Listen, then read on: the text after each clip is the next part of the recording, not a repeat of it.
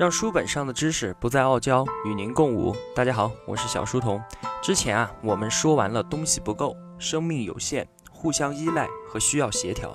现在呢，我们进入经济学通识的最后一章——经济学随想。在这本书的最后两期节目里面啊，我们要聊一聊一些经济学的冷酷，甚至啊，大家听起来有点不近人情的一面。但是呢，这些道理又是那么的真实，并且具有说服力。我们之前主观的对真善美的追捧和热爱，对假丑恶的抨击和愤怒，放在经济学面前，往往都只有冷冰冰的利害解释。如果说之前我们认同的观点如同心灵鸡汤一样美味，一样暖心，那么经济学的观点就如同心灵硫酸一样，剥开皮肉，直达骨髓。虽然不可口，但或许它才是治病救人的良方。我们之前聊过的。购买由童工制造的纺织品是否不道德？假如你不购买，会让非洲的童工过得更好还是更糟？要是你能救人于水火，固然最好；如果不能，那么购买他们的产品可以让他们免于沦落到更不堪的境地。对于最低工资法的制定，布凯南曾经也是极力的反驳。他说啊，支持这一项政策的经济学家就是离经叛道，只会沦为迎合意识形态偏好的随营娼妓。薛兆丰的老师、经济学家威廉斯教授啊，在课堂上说过这么一件事：向右下倾斜的供求曲线也可以反过来向左上延伸。只要给出的价格足够高，人们不仅会停止购买，而且还会开始供应。也就是说，如果我现在给出同学们的价格足够高，那么同学们就会一个个卖光身上的衣服，光着屁股走出教室。还有一次，威廉斯太太啊抱怨威廉斯教授说：“你总是回家太晚。”威廉斯太太说自己是多么的担心。威廉斯教授啊给出的经济学回答是简单的这么一句话：“你这么担心我，是因为我给我自己买的保险还不够高。”通过这些啊，我们可以看到，经济学是研究事与愿违规律的科学。很多政策建议其用意是善良的，但经济学的作用恰恰是指出这些善良建议所带来的恶果。当经济学家这么说的时候啊，他往往被冠以不讲道德的罪名。我们啊，先来聊一下经济学家眼中行善这个话题。我们每个人啊，虽然自私，但是都有同情心，这点大家都不否认吧？但是我们每个人的同情心是随着关系的亲疏远近所发生变化的。意思就是，离我们越远的人，我们唤起的同情心就越弱。如果我们现在啊，听到远在美国发生了一场地震，上百万人遇难。那我们啊，也许只会感慨一下世事的变化无常，生命的脆弱无助，然后转发几条相关事件的朋友圈信息，也就这样了。该上班上班，该上学上学，这样做啊，完全可以满足我们自己的同情心了。问题是，人们无时无刻不需要别人的帮助，哪怕就是我们手上的一根铅笔。也是经过千万人的劳动才生产出来的。如果就我自己一个人的话，我恐怕穷其一生都做不出这样一支铅笔。虽然人们啊都是互相依赖的，并且每个人的爱心又只能波及到极其有限的范围，那么我们要怎么样才能让那些不被我们注意、不受我们欢迎，甚至不曾被我们热爱过的人得到帮助呢？每当我们看到啊那些生活在极度贫穷里面的人们的时候，我们首先不是想自己极其有限的爱心能够帮助他们多少，而是要问他们是靠什么活到今天的。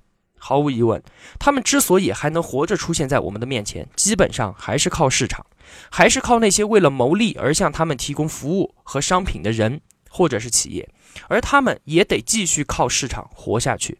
当然，也不是完全排斥行善。问题是，行善要不要讲究效率？而如果要讲究效率，为什么行善的效率往往都不如商业呢？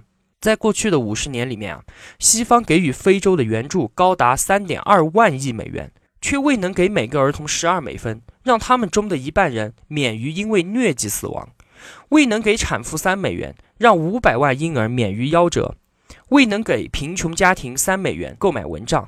而世界的另一边，在二零零五年七月十六日，却能把九百万册的《哈利波特》图书送到读者手上。书店即使出现缺货，也能急速的补上。而整个过程无需政府的干预，国家社会一方面啊演化出了高度有效的系统来为富人的娱乐服务，而另一方面却无法给濒临死亡的儿童十二美分。对比之下，真是令人心痛。行善要讲究效率。用有限的时间、金钱、资源，最大的满足我们的同情心，这个就是效率的标准。漫无目的的发钱啊，是疯子所为。既然如此，为什么行善的效率会如此的触目惊心呢？薛兆丰啊，认为有以下四点：第一，行善啊，往往缺乏反馈机制。在商业社会里面啊，对的决策得到奖励，错的决策自然引来惩罚。而行善只注重付出，不仅不在乎反应，并且啊，往往没有办法得到反应。接受慈善的人只能许以赞美，而不能以钞票准确地为行善人的行为做出评判。在这种缺失的反馈机制下，行善往往是达不到行善者的预期的。第二，行善过程啊存在严重的委托代理问题，捐赠者通常都不是行善者，前者是委托人，后者是代理人。前者是花自己的钱替别人办事，后者是花别人的钱替别人办事，这两者能一样吗？之间啊存在巨大的效率区别。举个例子，很多公司部门的工作人员啊，在年底都会发生突击花上级拨下来接待费和工会费的事情。为了保证部门第二年的预算，所以啊，部门很少关心这些钱带来的真实效率，仅仅就是赶紧花完了了事就行了。第三，当地政府的管制，许多贫困地区啊，之所以贫困，是因为政府管制机制存在严重的问题，钱到了这些本身是贫困始作俑者的政府的手里。那就是肉包子打狗啊！第四，永久的和官办的慈善体系会自动的制造贫困，人是会对政策和制度做适应的。只要慈善体系对穷人给予无条件的帮助，那就只会引来越来越多的人自愿的变成接受捐助的穷人。所以啊，行善提高效率比商业还要困难。薛兆丰给出的解决之道依然是依靠市场，让捐助者和行善者以民间的。自愿的方式结合，以互相竞争的方式来提高行善的效率。作为个人，为了满足同情心，需要行善，也一定存在慈善。那作为一个企业，是不是就应该行善呢？哈，有人说废话，那当然了。你企业赚的钱可都是我们老百姓的钱啊！你赚了这么多的钱，难道不应该负担起一些社会责任吗？作为一个企业，你就不应该是以赚钱为目的的，就是应该以肩负社会责任为目的的。哼，这个观点我听了都不同意，更不用说薛教授了。前段时间啊，天津发生了爆炸案，无数的网友跑到马云的微博下面，逼着马云爸爸捐钱。这些评论说啊，你买个房子都一百三十万一平，为什么你不捐钱？你小气鬼，不要脸吗？有的说，马云，你身为中国首富，天津都出事儿了，你的钱呢？阿里巴巴不要脸，马云，你还是中国人吗？对于这个事情啊，就不得不说几句了。如果只有几个人跑到马云的微博下面去，因为捐款的事情谩骂，我觉得还算正常。树大必有枯枝，人多必有白痴嘛。但是啊，我们看到的是成千上万的人在那里啊伸张所谓的正义的时候，我就觉得这个事情太他妈可怕了。从公平的角度来看，马云的钱都是通过自己的智慧和努力合法赚来的，他对自己的财产拥有绝对的处置权，人家捐不捐关你毛事啊？你有权利说三道四吗？捐款是对遇难同胞有好处，但是对马云公平吗？不能因为同胞遇难了就允许他们出来趁火打劫吧？世界上啊，随时随地都有遭遇不幸的人，那是不是所有不幸的人都可以义正言辞的去找马云要钱呢？你要捐你捐啊，搞得好像是你逼着马云捐了一百万，这一百万就是从你腰包里面掏出来的一样啊！呸！啊，随便说了两句啊，回到书本。话说啊，二零零三年的时候，张军教授。写了一篇文章，《企业家为什么有钱》，里面的观点很有趣，但是啊，薛兆丰并不完全同意他的观点，并提出了自己的意见，两派意见相对，很有意思。我们来看看。张军说啊，根据他对现代西方经济史的观察，得出一个大胆的结论，说啊，大多数成功的企业家其实并不是因为追求金钱而创办自己的企业，几乎没有因为追求金钱和个人财富而能够成功做大做强自己企业的例子。这个观点啊，我觉得还是蛮有道理的，并且啊，听起来也符合绝大多数人的价值观。而薛兆丰认为，一个企业是不是因为追求金钱才创办的这个事情啊，谁能说得清楚？天晓得。但是呢，作为一个经济学家来说，能观察到的有且只有两点：第一，企业家必须造福他人，造福他人才能挣钱；第二，企业家必须挣钱，挣钱才能生存。薛兆丰举了个自己的例子，说啊，我就是为了钱才在这里写专栏的，不是说没有钱就不写，而是没钱就通常不写。这种话都敢写到薛兆丰自己的书里面啊，薛教授就是这么的硬气硬汉嘛。他接着说，但我从来没有跑到主编那里诉说我是多么的需要钱，现在凌晨三点钟，窗外漫天大雪，我孤灯夜战，可不是要用文字打动主编的善心，而是要用文字满足读者的要求。薛兆丰啊，不认为有人可以想赚钱就赚钱，别人的钱都不容易赚到，别人又不是傻瓜。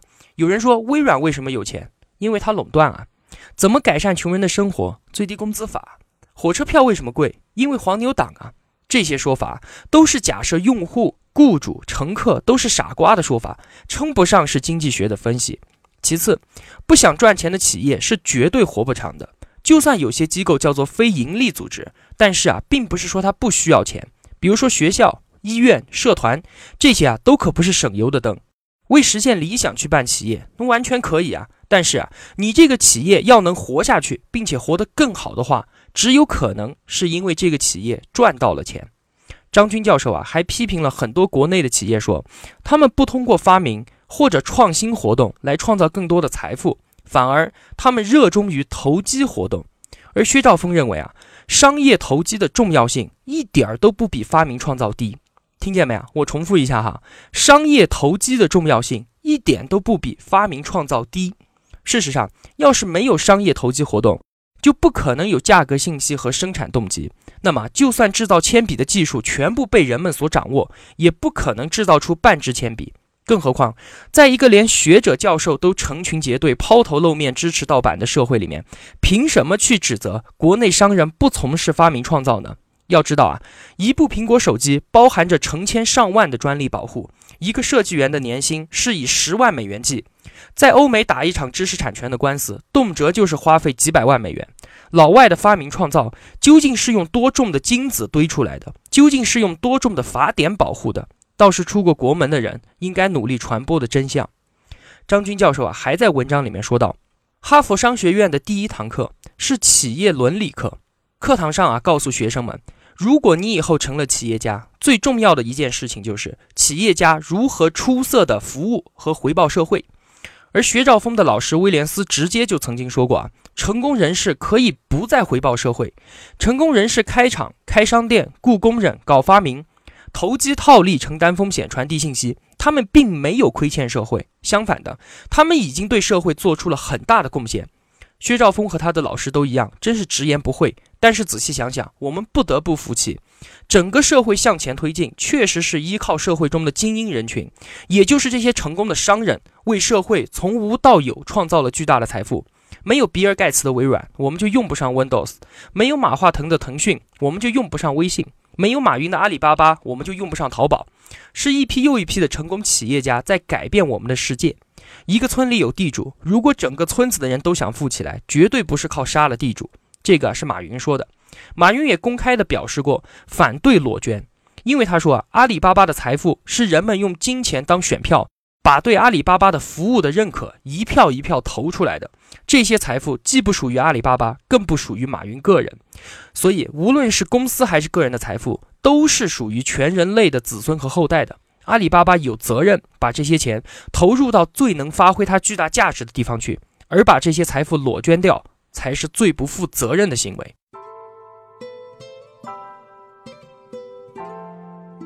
小书童不才，在您面前献丑，只愿与您结伴而行，让求知的路上不再孤单。